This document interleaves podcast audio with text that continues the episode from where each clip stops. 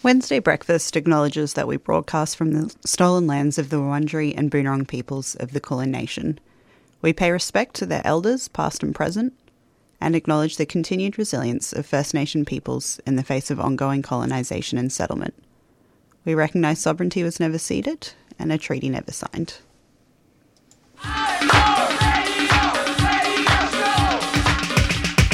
This is 3CR Breakfast. Oh yeah. Alternative news, analysis, and current affairs. Monday to Friday, 7am until 8.30am. Only double. Clap your hands.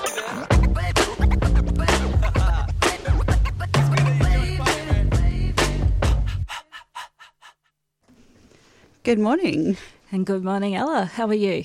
Yeah, nice to be here. It looked like we might uh, not make it to the studio this morning. We both ran into issues, but I'm glad to say we both arrived. Uh, my We're car wouldn't here. start. You forgot your key, but between the two of us, we got here and got in okay. We're both here, ready for the Wednesday breakfast show again. yes, that's right. And uh, how are our listeners this morning? It's not quite as chilly as it was yesterday. Yesterday was absolutely biting cold. Uh, yeah, and it's um yeah that real kind of wet and windy cold, which seems to get into your bones a bit Mm. more, and yeah, um, uh, makes it tough to bear. But yeah, I'm very ready for winter to end and Six spring to days. begin. yeah, not long. It doesn't feel like it at the end, but yeah, it is. It's true. it never really quite finishes in September, but we at least feel more optimistic, I think. yes, I Um, hope. You know, I'm from Queensland, so usually September we get a nice warm spring, but I'll brace myself for Melbourne. Still adjusting. so, And, what's um, been on in your week? Uh, yeah, not a lot. I've um, been working a lot this week, and I've got a new housemate, so that's always exciting. Oh, Um, so interesting. one's gone, one's come. Um, and yeah, my old housemate's cat is still at the house. She's going to follow him to America eventually, but uh, she's got another six weeks here with me. I think she was um, feeling the blues a bit on the weekend when she realised, um, yeah, her owner wasn't coming back for a while. Um, but uh, yeah, she's doing well now. She's uh, I just heard an interesting uh, item on the radio coming in actually, and uh, it was about dogs, not cats. But apparently, an experiment was done in Japan where they put uh, little masks under the eyes of dogs and then did a test where different people, the, the animal was left alone, and then different people would come into the room to greet it. And uh, the first group of people were people that the dog didn't know and then the second was the actual owner. And uh, with the then they removed the little masks. They were removed after the owners had come. They were all wet with tears. Yeah, I read the same thing actually. I think it was yesterday I was reading through. But they were um happy tears as well. Like they had were measuring oxytocin. Was yes, exactly. Yeah, so they were so they had tears emotion. of joy at their um, yeah reunition. So maybe, unfortunately, your cat is um, in the, for- the Yeah. first group. You haven't quite built the bond up enough. yeah, no, I think cats are usually pretty brutal once there's someone there feeding them and. Um, but yeah, nice to know dogs miss us. I guess so. It's funny these Yeah, experiments which try and measure Crying, so maybe it's just constant. yeah, leaking out that oxytocin all the time. They give it away easy. and what have we got on for the show this morning? Yeah, so your first cab off the rank this morning, I believe, Claudia. Yes, at 7.10 we've got Roj Amedi coming in to speak with us. Um, she is one of the speakers at this Friday's Forum for Dwelling Justice. That's taking place at the Capitol Theatre at RMIT. Uh, from 1pm till 7.30pm and it's organised by RMIT's Centre for Urban Research and uh, the event is it's quite an incredible lineup of campaigners and activist scholars and prominent Indigenous voices, and they're looking basically at the intersectionality of colonial systems of racial violence, prisons, and land and housing injustice. So Roj is going to be coming in um, to to talk about the event and to share some of the themes that will be uh, talked about. Great. Yeah, looks like a really good event. Yeah. got a huge panel of, as yeah, said. and uh, sort of qualified listeners, and uh, please people. come along uh, if you're interested. It's uh, open for everyone, and it is uh, a free ticketed event. And then we're going to follow that with um, another conversation which is related to the uh, Forum for Dwelling uh, in Justice. And that's with Jasmine Bazani. She's a documentary filmmaker who has made a film called Bendigo Street, and that's going to be screened at uh, the Dwelling Justice Forum. So we're going to hear from her about the film and uh, some of the messages that relate to housing uh, in Melbourne. Excellent. And um, yeah, then just before eight, we're going to hear from the Lost in Science team. Um, so Claire um, looked at some new research that links hearing with the evolution of warm-blooded animals. So it'll be interesting to hear more. Um, and then I'm going to finish off the show chatting to Lucy Honan from the Refugee Action Collective. Uh, so they've got a rally on today. Uh, it's for permanent visas for refugees. So um, the Labor government have promised a lot of uh, permanent visas for a lot of refugees who are on bridging visas or awaiting a decision. Um, so yeah, it should be a really important event. Uh, we've got some very interesting speakers happening, and Lucy's going to tell us more.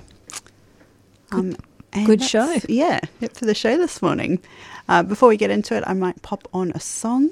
Um, this is Sincerely Grizzly with Two Face. We'll be back with you shortly.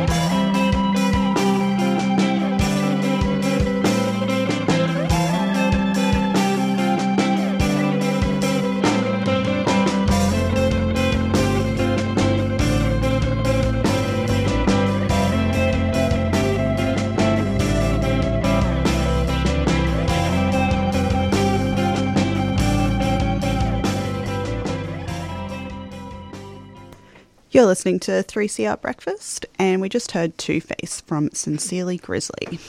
Thank you, Ella. And on to our first segment for this morning. Well, it would be hard to live in Australia right now and not be aware of the critical state of affairs in the housing sector.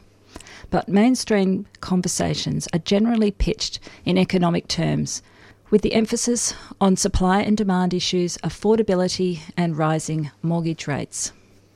But as 3CR listeners well know, the issues impacting housing availability and security in Australia have been around much longer than the policymakers would like you to think they have. And recent economic volatility does not explain the deeper sources of pain and injustice experienced by those who don't have a secure place to live.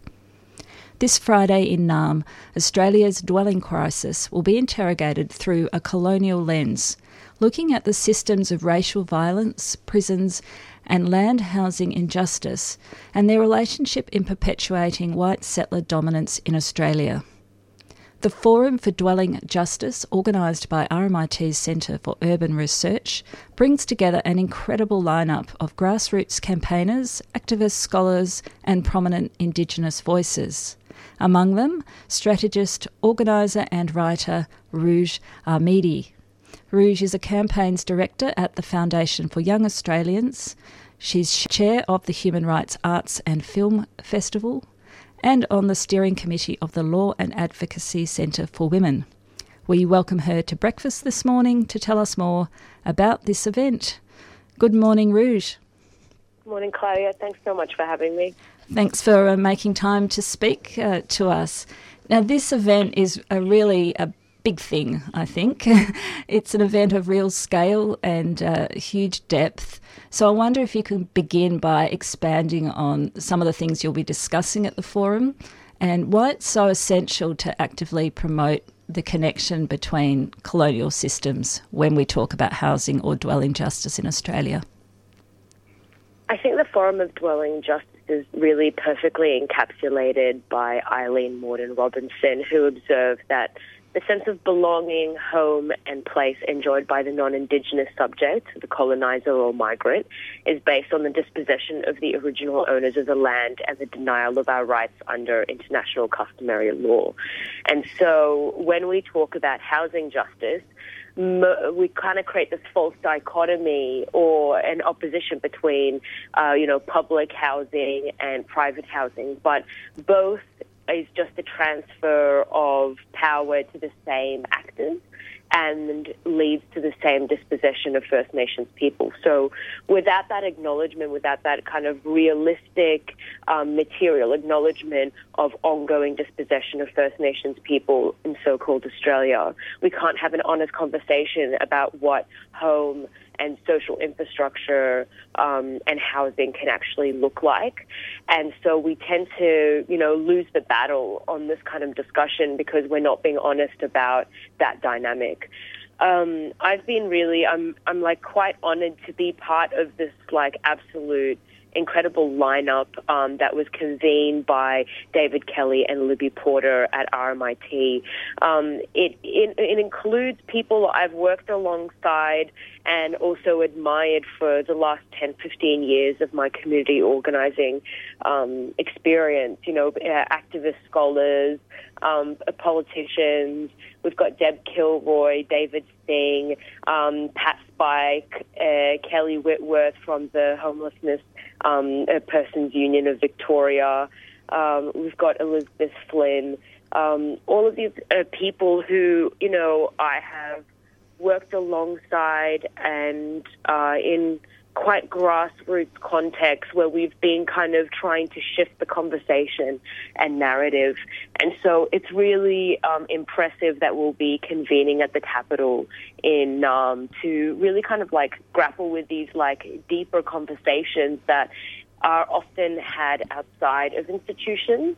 Um, I think when you start with the basis of um, of you know of the notion of First Nation sovereignty and building solidarity with the First Nation sovereignty. Conversations around refugee justice, homelessness, uh, resistance to state violence takes a completely different, um, you know, uh, approach. And so that's what we're trying to do is kind of expand that as both people who are First Nations, but also people working in solidarity and constantly trying to self-reflect, but also act in accordance to First Nations sovereignty as often and as um, consistently as possible.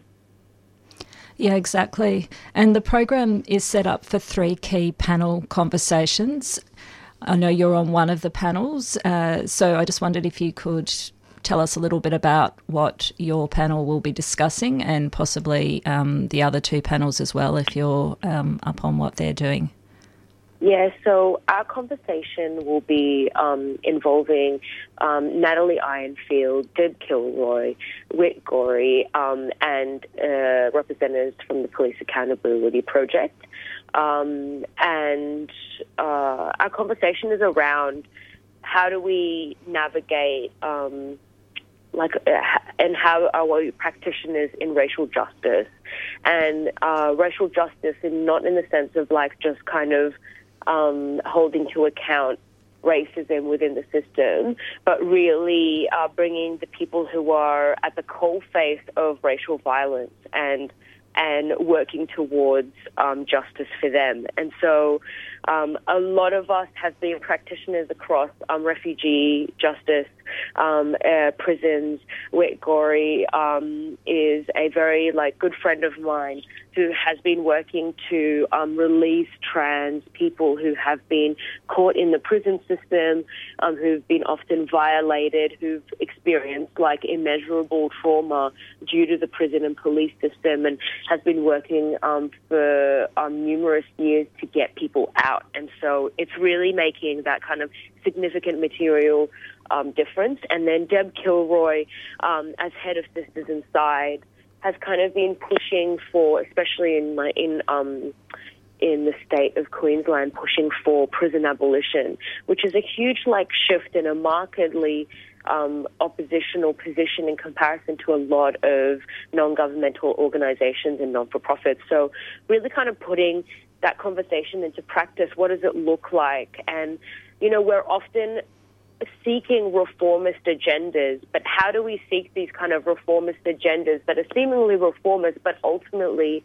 shift the kind of material dynamics in order to work towards abolition, to work towards um, uh, sovereignty and uh, justice? And so, you know, I think that a lot of people can put all their cards on the table around these issues, but to actually shift the dial on these issues, putting those things in practice looks very, very different. And so I think that, um, uh, you know, the theory, the relationship between theory and practice, I think that we'll be really uncovering that um, and hopefully supporting the audience to reflect on how they can do that as well and how they can build um, communities of solidarity around those issues.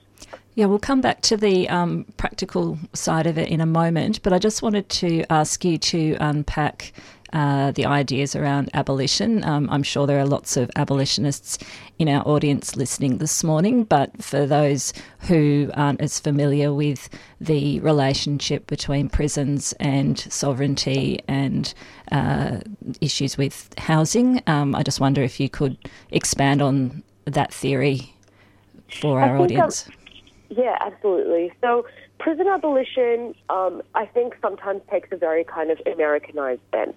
But essentially, it says that the socio-political, um, like, uh, features of our society that lead to um, homelessness, degradation, etc., etc., and then create prisons as a solution for poverty, for disenfranchisement, for um, racism.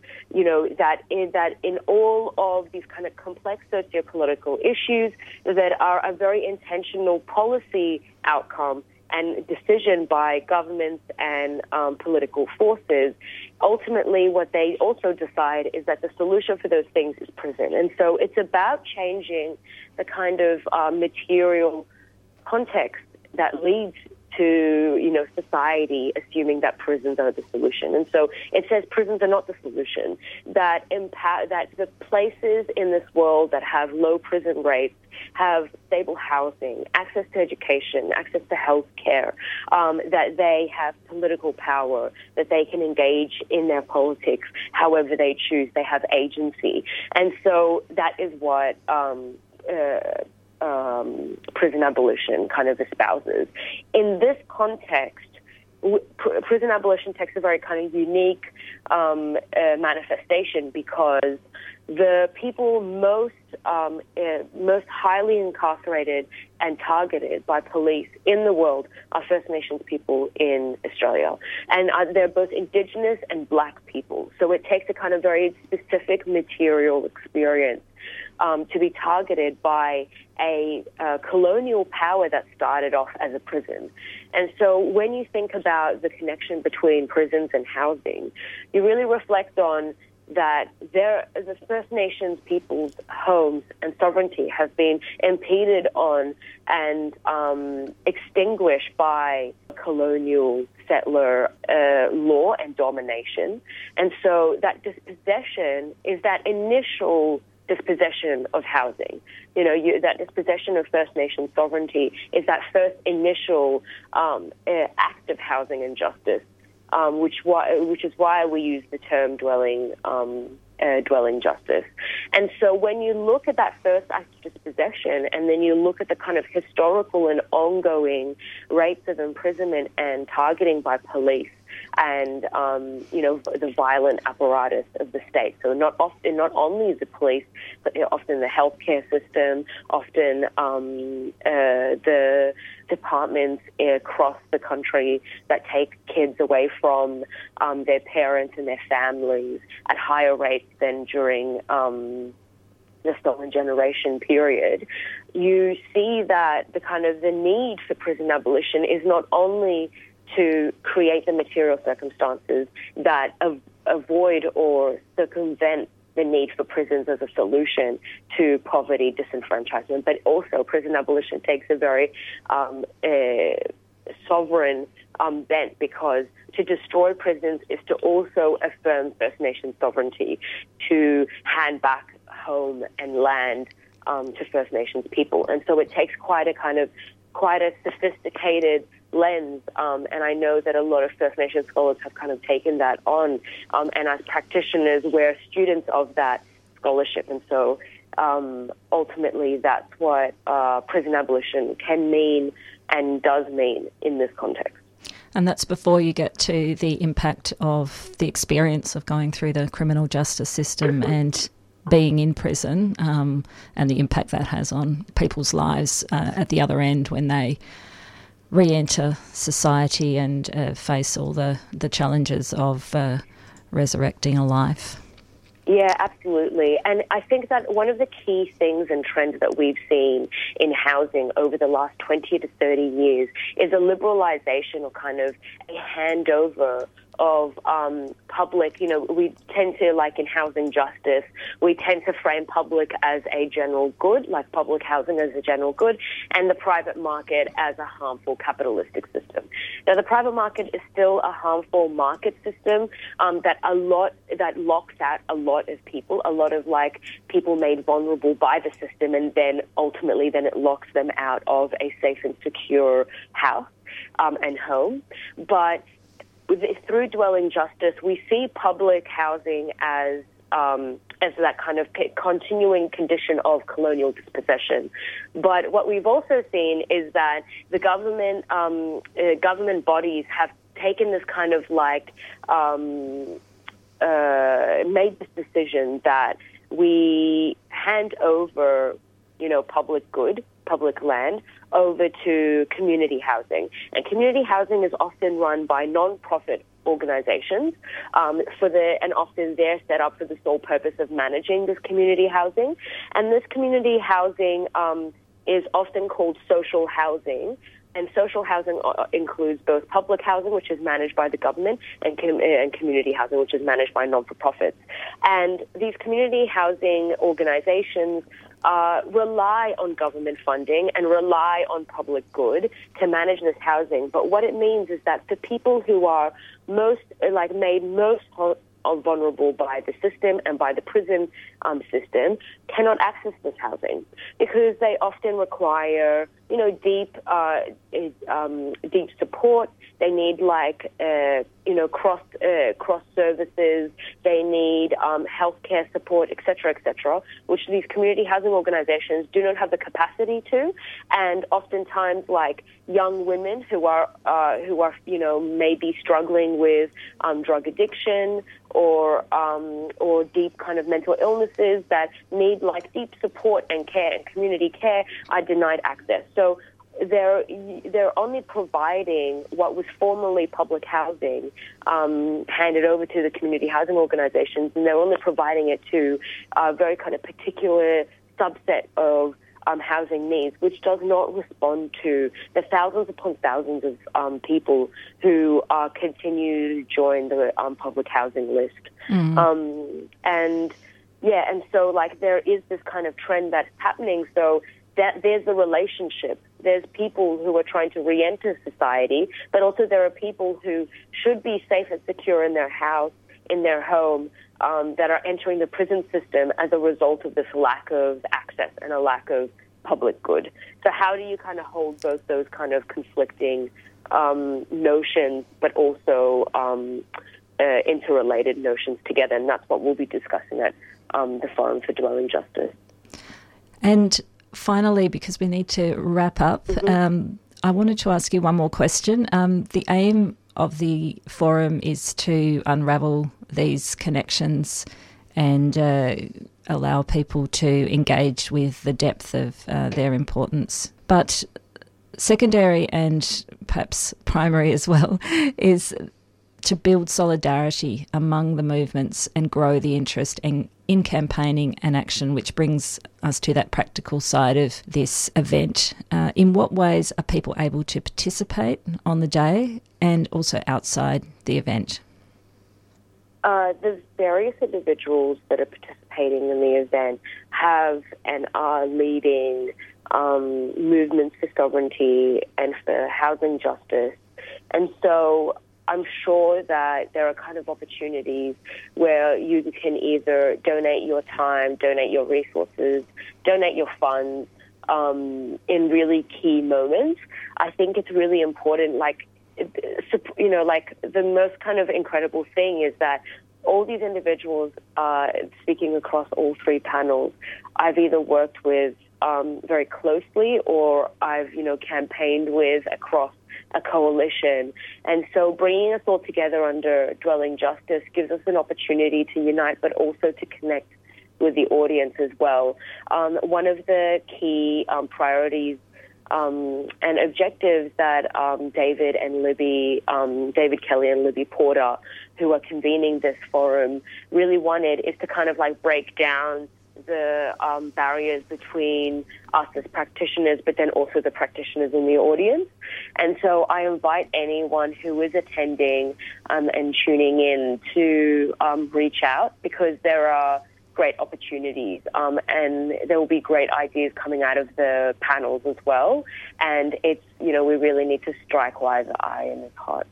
Fantastic. Well, thank you so much for talking uh, to us this morning and uh, giving our listeners some insight into this fantastic uh, event. I look forward to seeing you there on, on Friday. I've got myself a ticket and we'll be putting all the details of um, how you can get along to that event on our show notes. That was campaigner Roj Amedi speaking about the Forum for Dwelling Justice this Friday, 26th of August, at the Capitol Theatre at RMIT on Swanston Street, Naarm, Melbourne.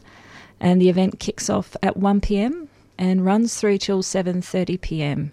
Uh, there'll be a couple of documentary screenings as well, which we'll be talking about shortly. And it's free or by donation. So please check it out.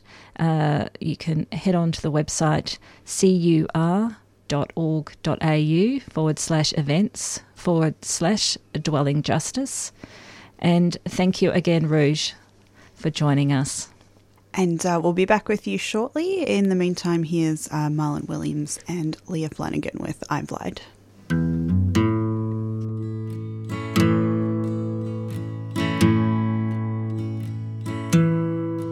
Sitting here in this lonely old guest house, I'm sure my life is all through. Scratching fleas and watching a gray mouse. I'm making love to the memory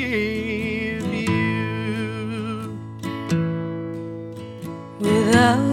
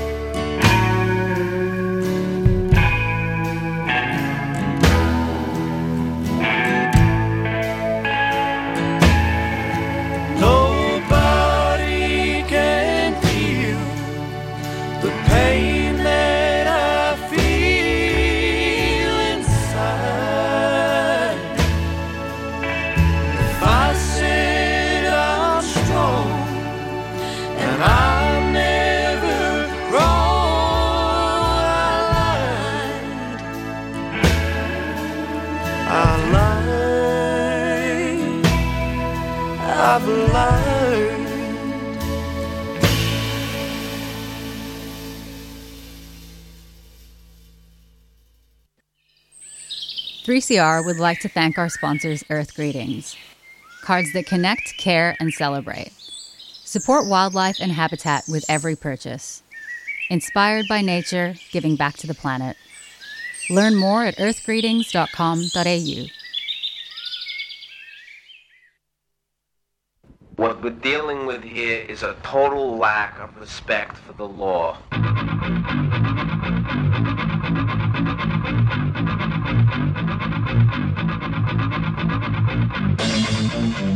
Tune in to Done by Law. An informal and irreverent look at the law. Critical insights and analysis from diverse community perspectives. Done by Law, 6 pm Tuesdays.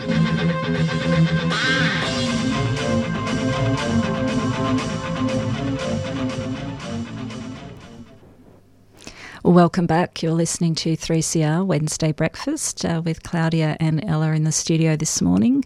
Hope you're all doing well out there. Uh, we just had a, a break and heard from Marlon Williams and Leah Flanagan. I lied. And before that, we've been talking about the Forum for Dwelling Justice that's taking place this Friday at RMIT's Capitol Theatre. Uh, we'd already spoken with Roj Amedi this morning about some of the themes that are going to be discussed on Friday.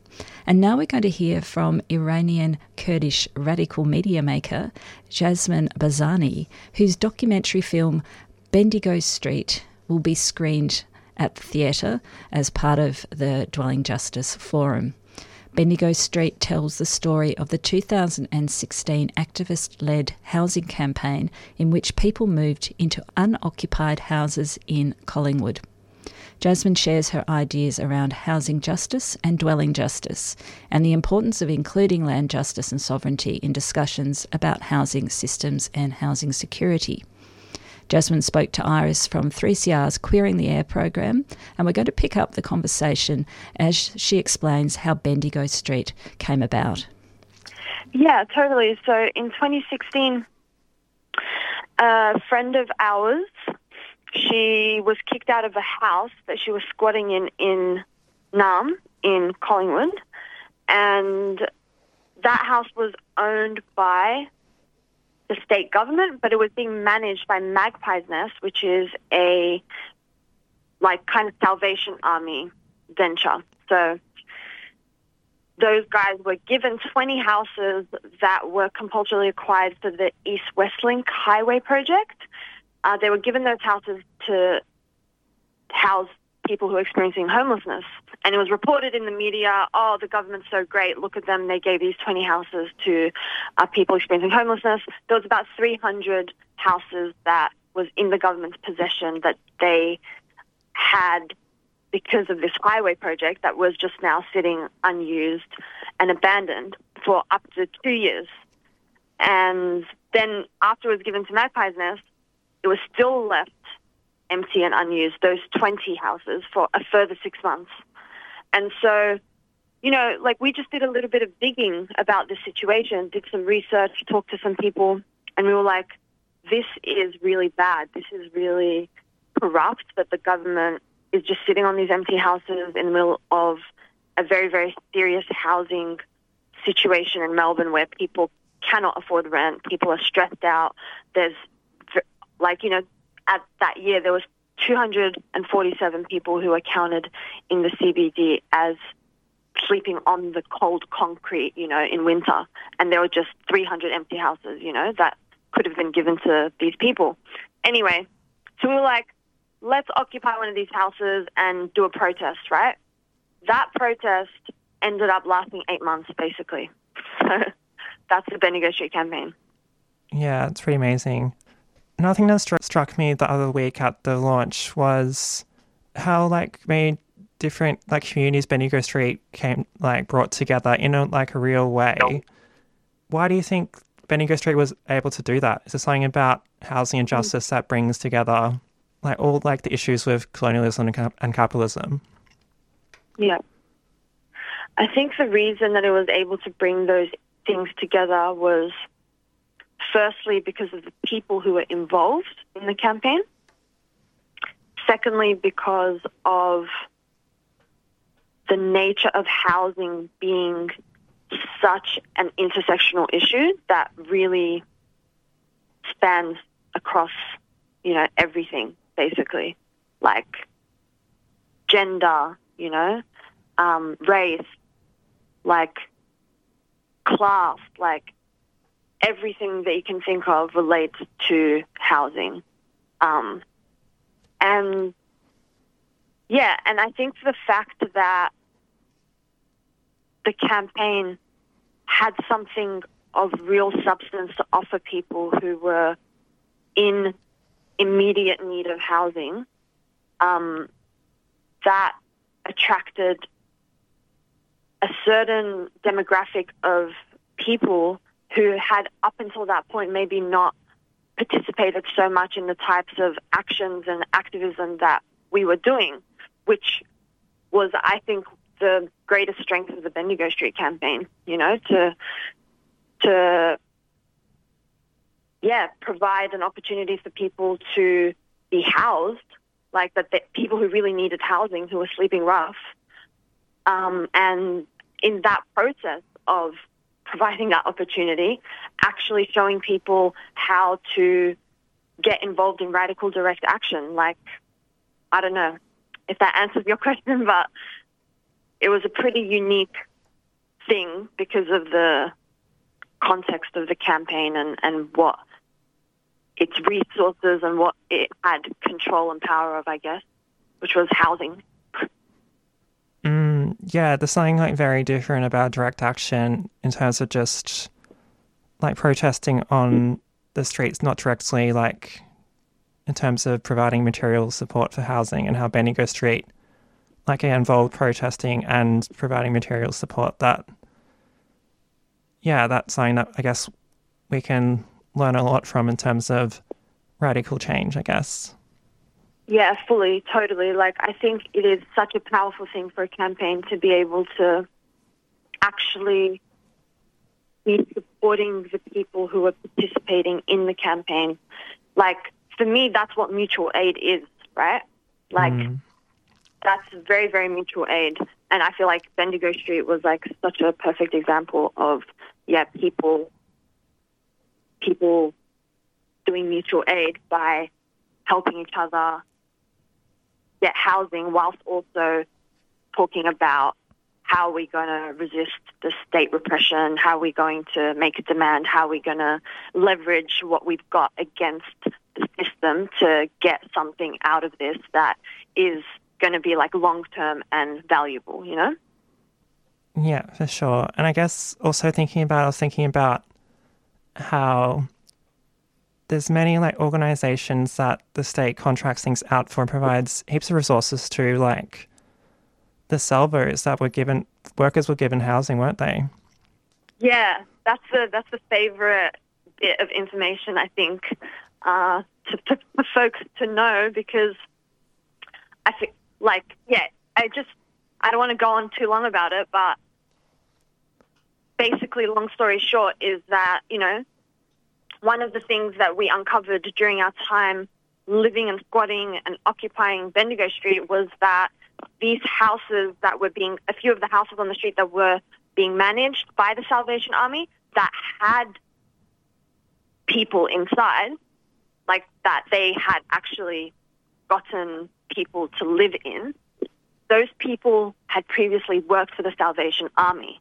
So they were housing their own workers.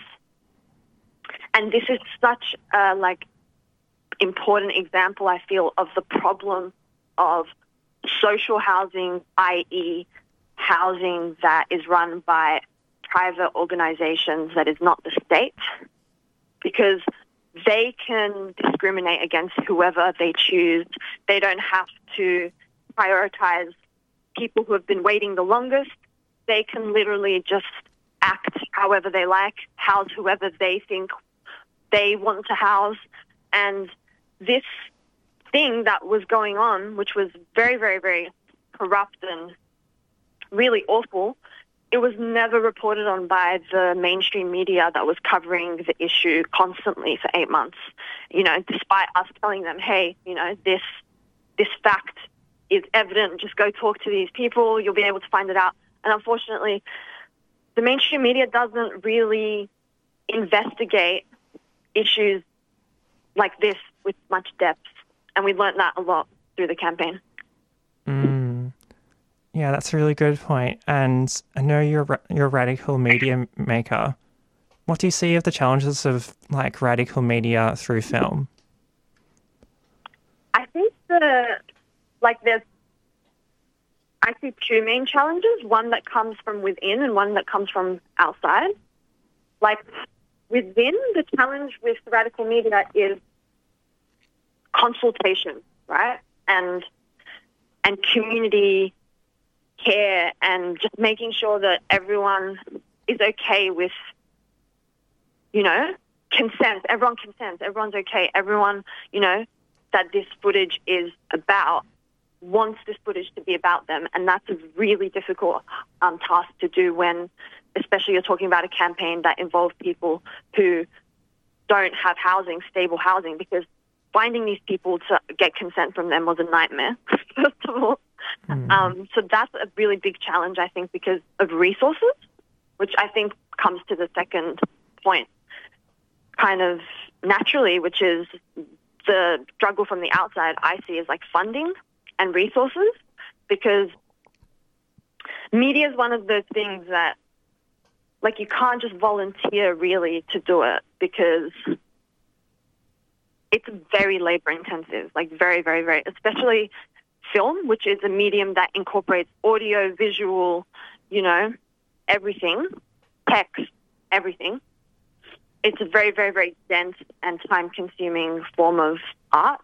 So the challenge, I think, with getting a lot of really well produced radical media out there that will actually draw the attention of people is money, basically, and funding and resources, which is why the right is like really, I think, in a way, succeeding a lot more with getting their versions of radical media, but the bad kind of radical, the extremist right kind of Mm. radical, um, they're, they're getting a lot out there uh, because of their access to money, basically. Yeah, that is a real thing, and and listeners can go and support the fundraiser for the crowd raiser for Bendigo Street, and you can find it at bendigostreet.com. There's a link, a support tab there. also, yeah, the Documentary Australia Foundation website has a fundraiser going right now at the moment for the Bendigo Street documentary to get it from a 20 minute short documentary to a feature length 60 minute documentary. And it's $20,000 that we're asking for to be able to get that done. Yeah. Yeah, awesome. Another thing with Bendigo Street is there was a lot of messaging connecting housing and prisons, like housing, not jails, was like one of the banners in front of houses. What what are the what is the relationship for you between housing, prisons, and abolition? Yeah, well, there's like so many ways that these things connect, right?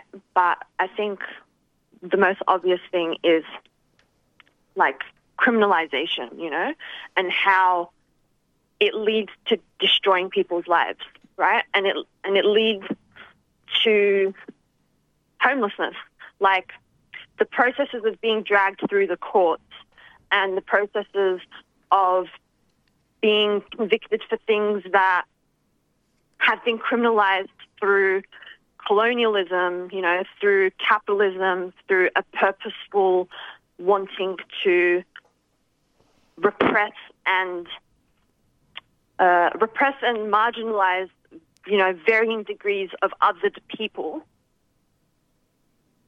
in order to uphold the protection of white property, which is basically what the law and the legal instruments of this country do.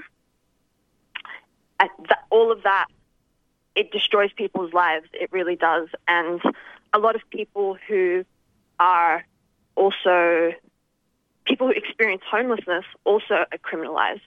Um, we saw that during the COVID 19 pandemic, and as the Homeless in Hotels podcast, you know, shows, is that the criminalization of homelessness leads to carceral solutions and the carceral response um, to, yeah, basically, again, doing all those things that, as an abolitionist critique of the um, the criminal just, well, you know, the criminal legal system,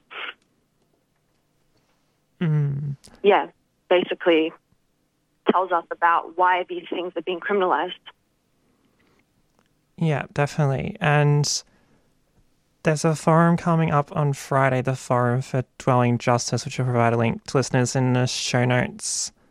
And Bendigo Street is being shown there, the short version of it, at, I think, at the Capitol Theatre, the big RMIT place on Swanston Street. Yeah, it's going to be a really cool event linking a lot of these issues in a much more articulate way than myself. but yeah, like if people want to get more involved in Homes Not Prisons campaigning specifically, the Homes Not Prisons campaign is a very cool campaign to get involved with as well.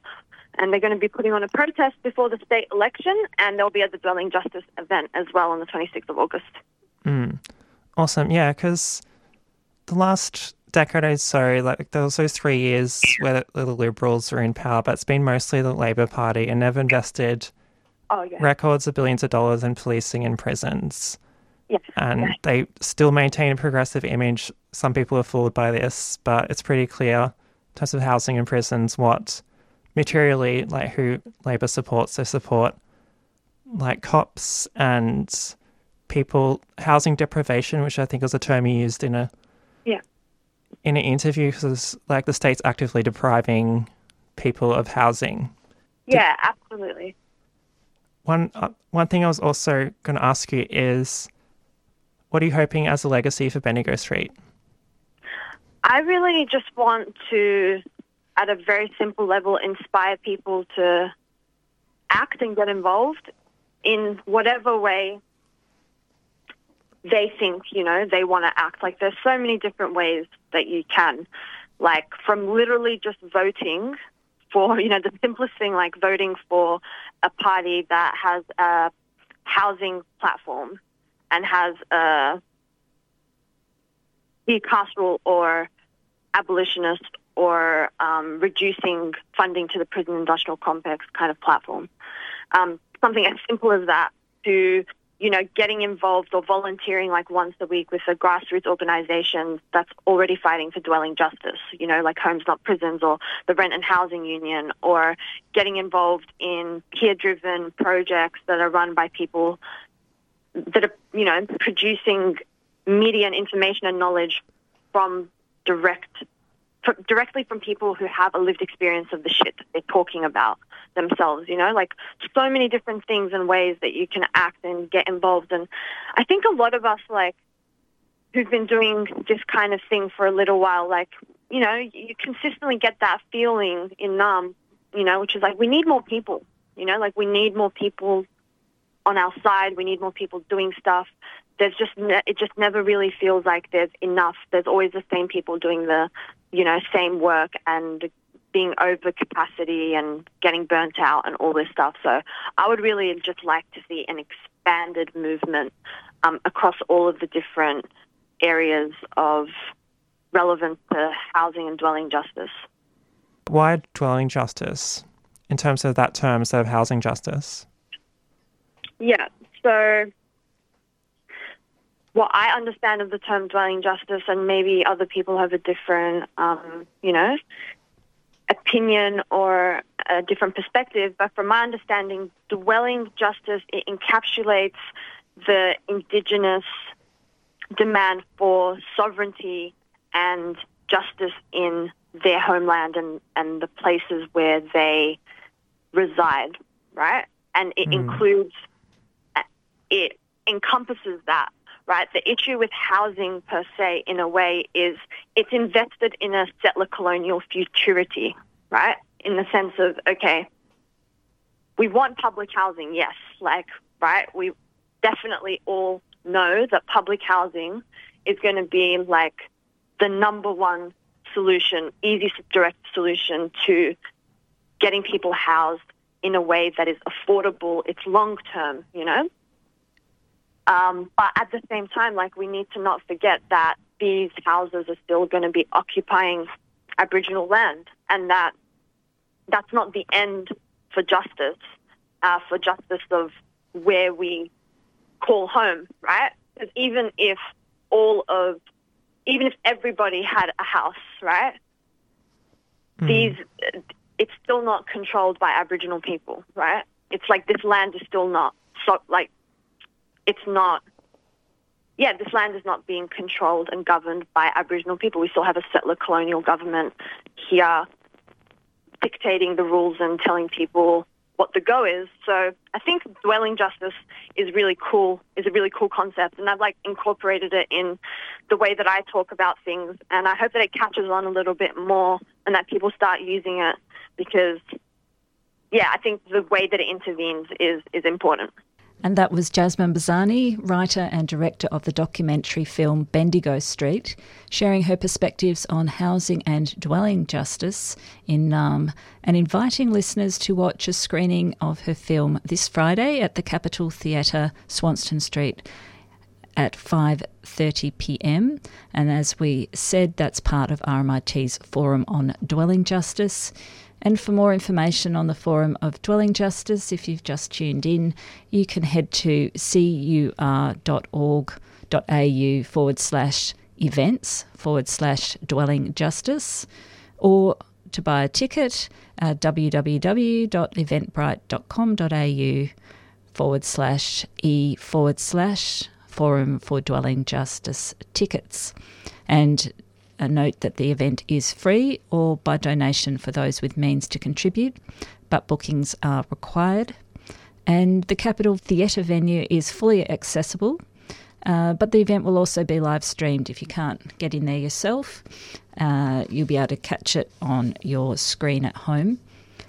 If anyone would like to donate to the fundraiser for the Bendigo Street to to bring it to a full feature length documentary, you can head to their website www.bendigost.com forward slash support, or you can head to the Documentary Australia uh, website and uh, head to their um, menu for Bendigo Street.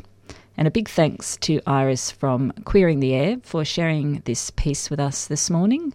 And you can catch Queering the Air every Sunday from 3 to 4 pm on 3CR. You're listening to 3CR Breakfast. Um, we're going to take a quick break now. When we come back, we'll hear from the Lost in Science team about some new research, uh, which links hearing with the evolution of warm blooded animals. Uh, but in the meantime, here's Kodachroma with Out of Body.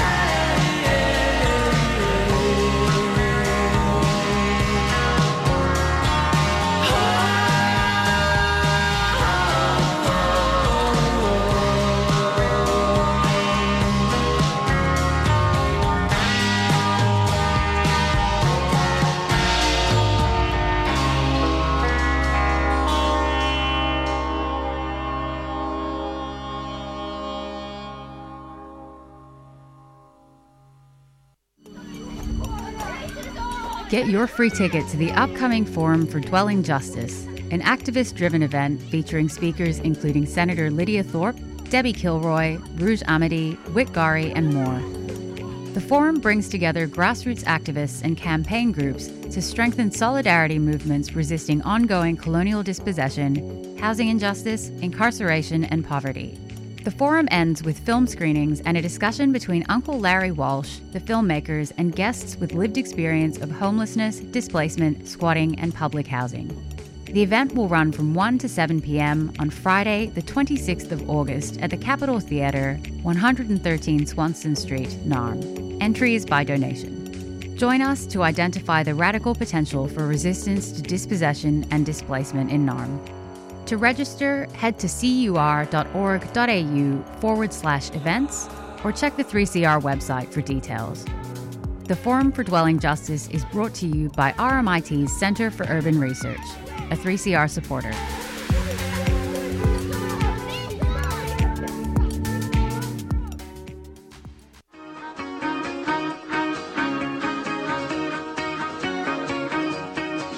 Tune in to Stick Together, all about workers' rights and social justice. 8:30 a.m. Wednesday, 7 a.m. Saturday. Or listen on demand on 3CR's website, 3cr.org.au.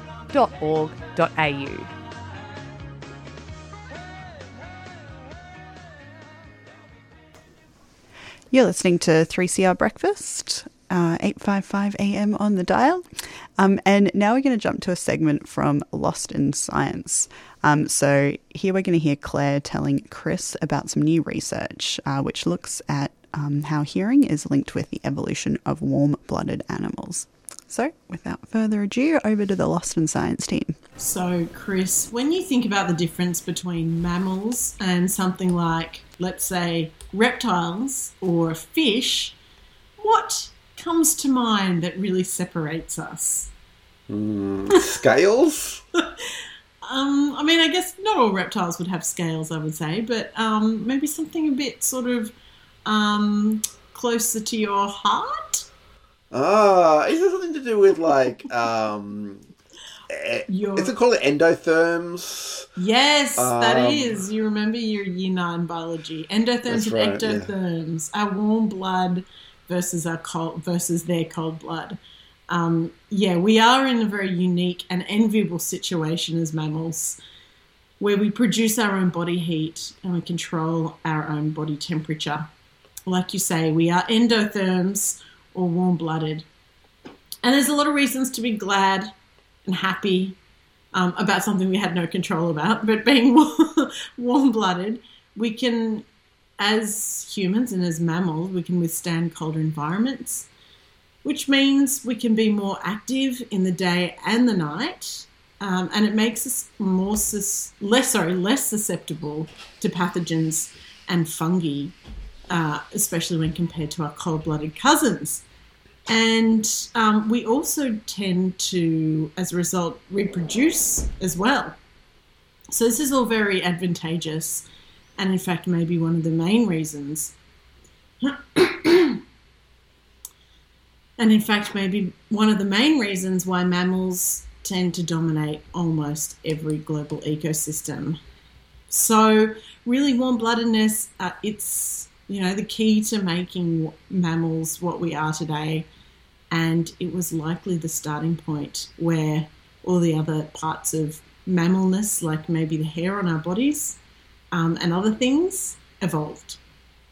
Now, I mean, obviously, we're not the only animals sort of warm blooded. I mean, birds. Hey, birds are too. Yeah, of course. Yeah. Yeah, yeah, Yeah. And allegedly, dinosaurs.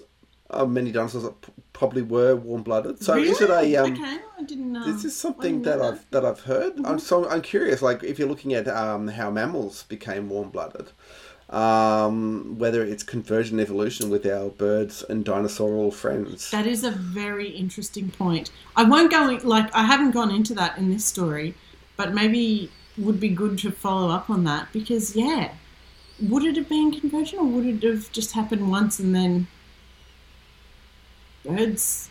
Yeah, I don't know. Hmm, hmm, interesting. Science. Future science. Um, so yeah, I mean, there's there's a lot of big mysteries of evolution. Um, and until now, well, until recently, we haven't known exactly, you know, when warm bloodedness became a thing specifically for our mammalian ancestry.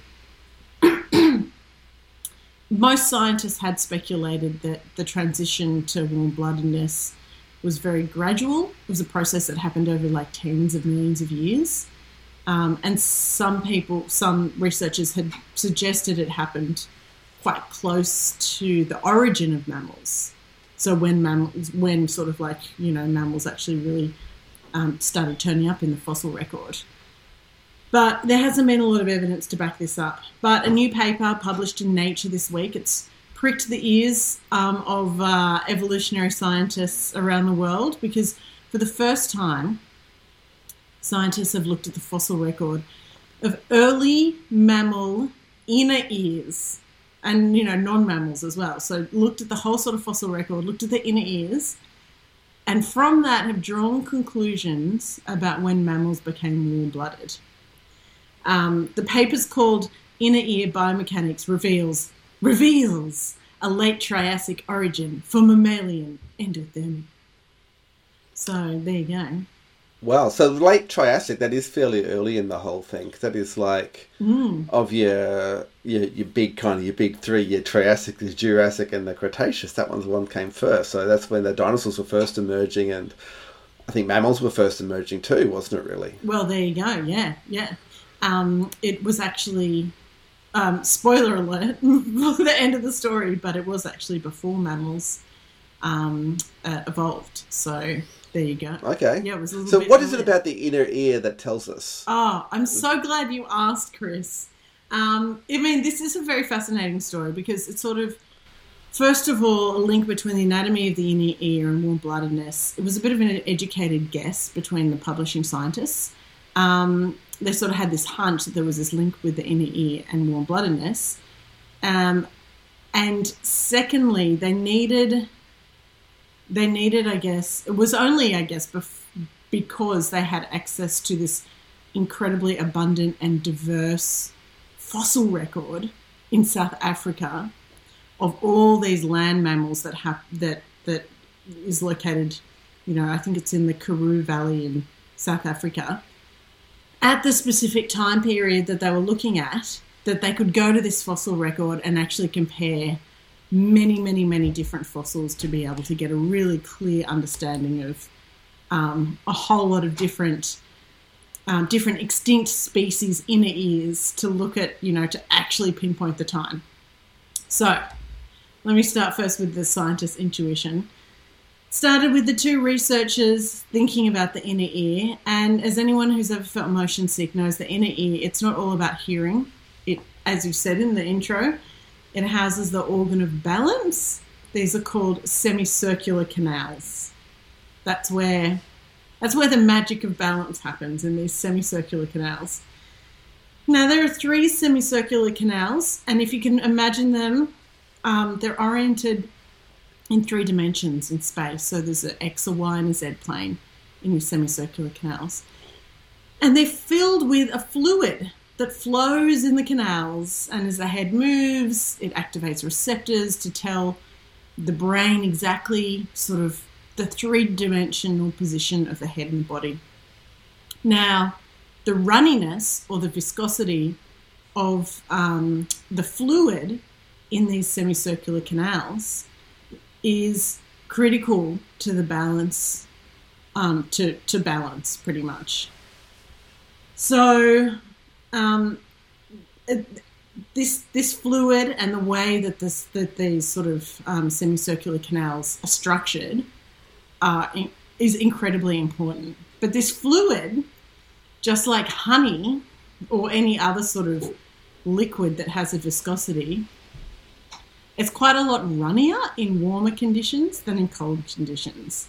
So you can imagine where we're going here, right? So um, we have these semicircular canals, um, and we have this liquid that in cold-blooded creatures would be like the honey left in the fridge, like honey that you leave in the fridge or on a cold winter morning. And so the semi that really kind of crystallized Really? honey, that that that really white. it's really crystallized, stuff. but oh, also it just does not flow. Yeah. Um, so the actual semicircular canals are shaped and adapted for this slow moving, slow flowing, cold winter morning honey. But when the honey warms up and becomes runny, the fluid and the canals don't work the same. And so the semicircular canals have adapted a different shape or a different morphology. So this is what scientists see in warm-blooded versus cold-blooded creatures. They see this different geometry of semicircular canals, all to take into account this viscosity of the inner ear liquid. It's pretty amazing. Mm. Yeah, so that's where South Africa's um, yeah wealth of fossils comes in. Um, so the scientists were like, okay, we just need to see when the cold to warm blooded um, inner ear change happened and just trace these semicircular canals through geological time using using this incredible fossil record. And from there, they can pinpoint the species in which the change of geometry happened. And with that change in geometry is the change from cold blood to warm blood. So it provides this accurate guide of when warm bloodedness evolved. Um, so the Karoo region, like I said before, it's in the basin. It's a basin in South Africa. It's preserved this sort of treasure trove of fossils, many of them belonging to our mammalian ancestors. And there's pretty much an unbroken record of evolution over about 100 million years, um, documenting sort of transformation from reptilian like animals to mammals. Um, and the researchers used CT scanning techniques, they used 3D modeling, and they were able to reconstruct the inner ear of dozens of mammalian ancestors. And from that, they could pinpoint um, exactly which species had an inner ear anatomy that was consistent with warmer body temperatures and which ones did not. So, from that, they found that our warm bloodedness developed in our mammalian ancestors um, around 233 million years ago. So, this was in the late Triassic period. So, it's actually 33 million years prior to the origin of mammals. Oh wow. Yeah, so there was a lot of time there where we had warm blood, but we weren't mammals yet. Hmm. So that suggests that you know all those other mammalian things that um, that we evolved probably came after. it was probably the first thing that happened. Um, and according to the researchers, um, the warm bloodedness evolved fairly quickly in geological terms. So they could actually see it evolve in less than a million years. So, I mean, seems like a long time to me, but in um, evolutionary Uh, terms, geologists it's pretty are- quick. Yeah, and geologists are like there. Geologists, yeah, they don't. I don't want to say anything. I don't They don't. They don't talk in generations, do they're- they? they're not- They- they're not in a hurry. Talk in eon. Yeah. Yeah, yeah. So there you go, Chris. You've heard it here first. The ears are the window to our warm blood and understanding just how it is that mammals came to be the dominant land animal across the world. You're listening to 3CR Breakfast, and we just heard from the Lost in Science team. Um, so there was Claire talking to Chris about some new research linking hearing with the evolution of warm blooded animals.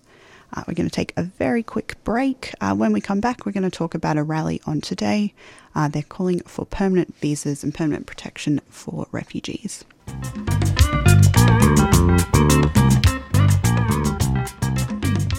This month, Melbourne's beloved art house Cinema Nova turns 30 and is inviting you to celebrate. Revisit Cinema Nova favourites with a curated program of popular features that Melbourne movie lovers took to their hearts, including Parasite, Call Me By Your Name, Lygon Street, Si Parla Italiano, and more. Tickets on sale now. Cinema Nova, Melbourne's favourite independent cinema since 1992, a 3CR supporter.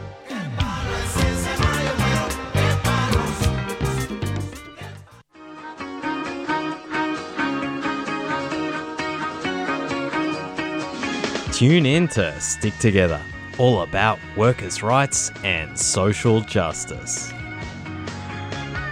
8:30 a.m. Wednesday, 7 a.m. Saturday. Or listen on demand on 3CR's website, 3cr.org.au.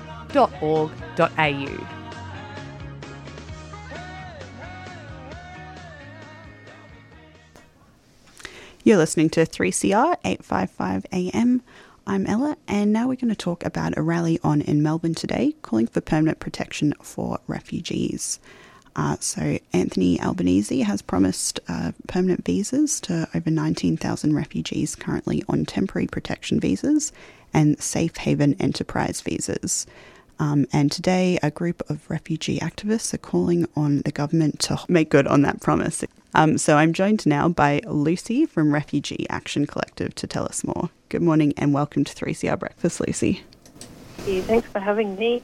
Um, now, today's rally is calling on the government to um, keep their promise to refugees. Uh, can you tell us about what was promised? Yeah, okay. So, um, under the coalition government, the, rule essentially was that no one would ever get permanent protection um, visas, even if they had their refugee status granted. So, um, close to 20,000 people were recognised as refugees, but only granted temporary protection visa, which means their visa runs out every three to five years.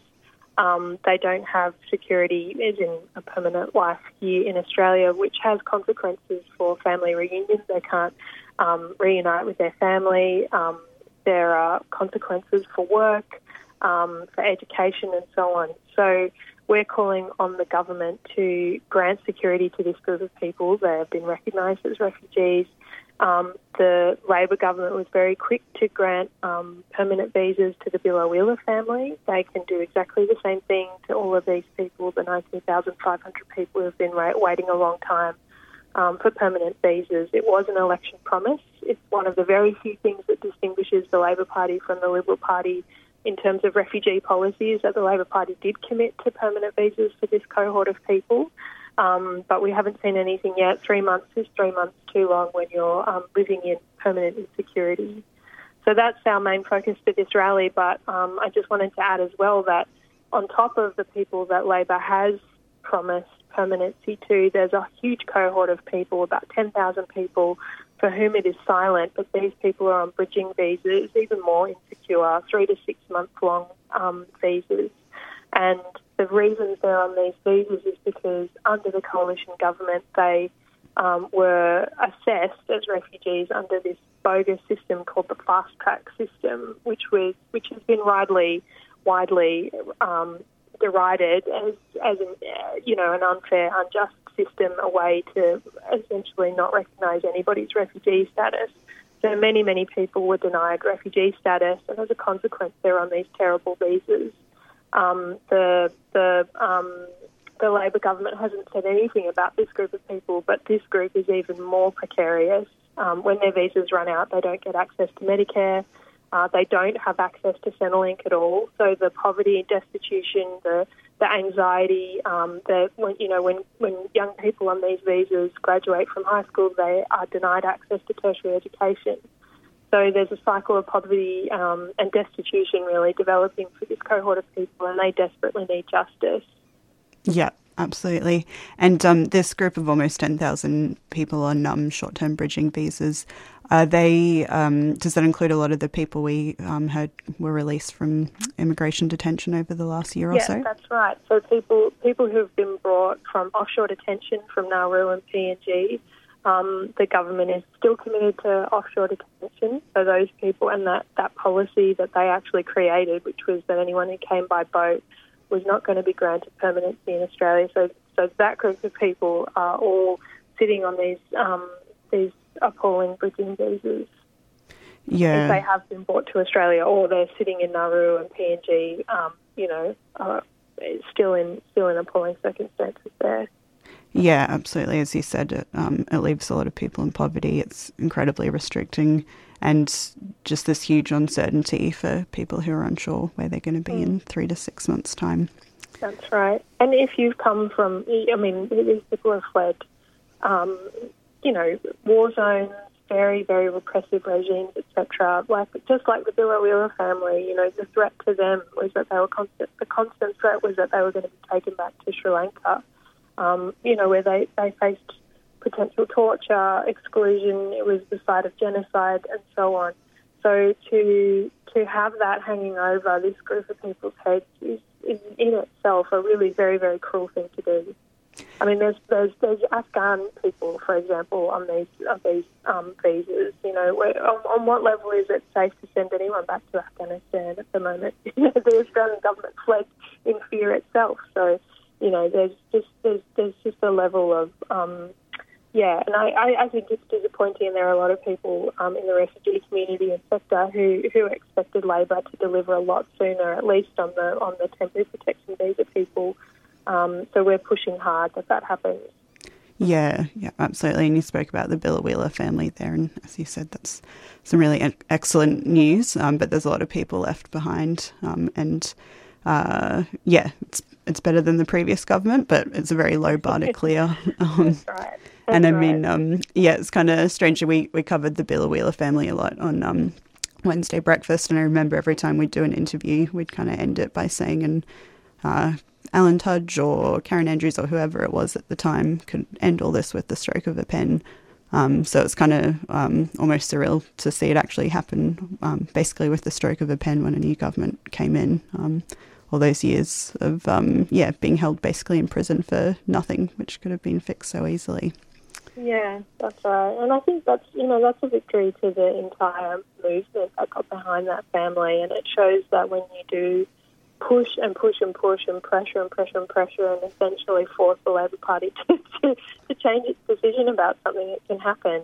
Yeah. Um, but that needs to happen on a much wider scale for, for all of these people. These are people in our schools, you know, they're in our childcare centres, they're in our communities, they're working alongside us sometimes, sometimes they're not because they don't have work rights. But these are people, you know, in our communities who have very similar stories to the Biloela family. Um, and, you know, they're, each one of those needs to be elevated um, to, to make sure that this, this policy changes.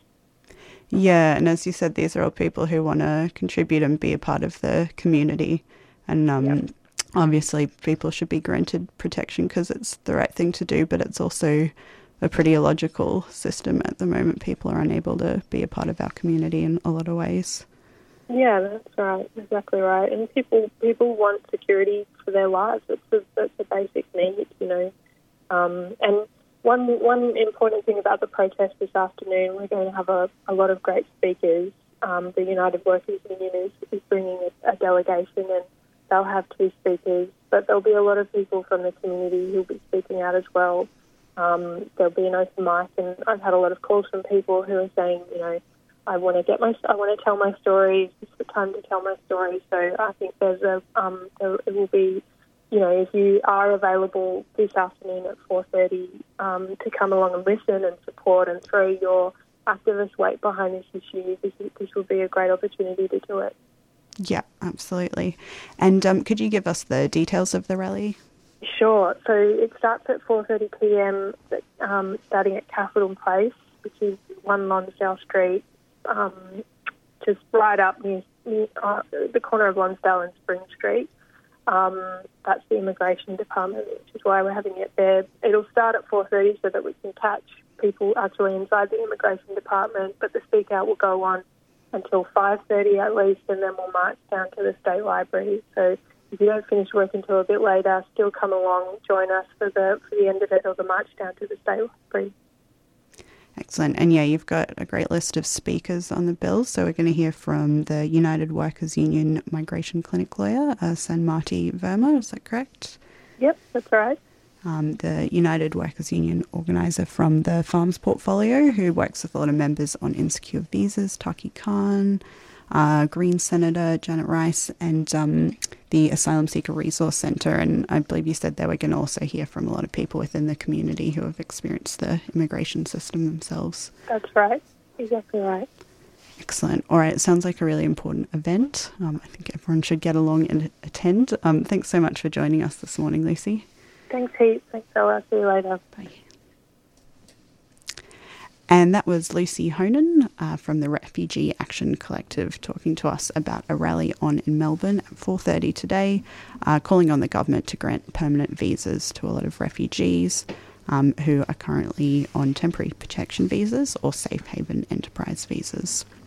Um, and yeah, she was saying there it's uh, just incredibly restricting um, and limits you in so many ways. As we were saying before the interview, Claudia, it, a big thing would be um, being able to see your family and be reunited with your family. And yeah, that's just one of the many ways you're restricted. Mm, and so much um, uncertainty that these people have already endured, and to have that continuing uncertainty must be really unbearable on top of all the other stresses um, that daily life and you know the barriers that you face in a uh, a country that's not your own.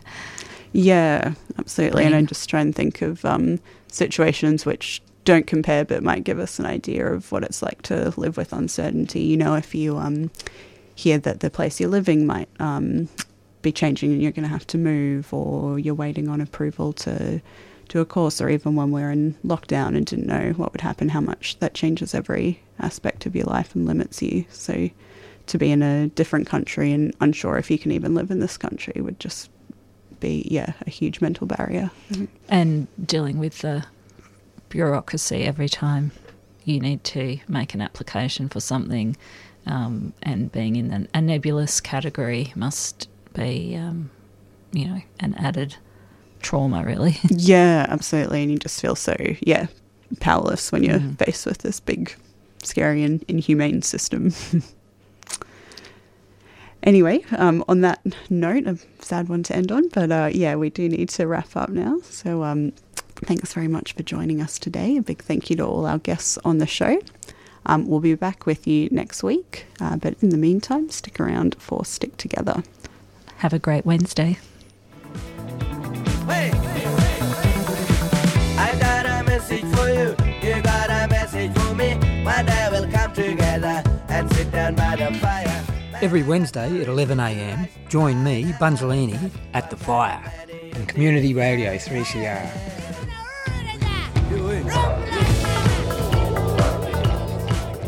Three hours of historically informed, critical analysis of Aboriginal affairs and the ongoing political movement for land rights, treaty, sovereignty, and the cessation of genocide. Featuring the best of black music. Bunzel's Fire, 11am to 2pm every Wednesday on Community Radio 3CR.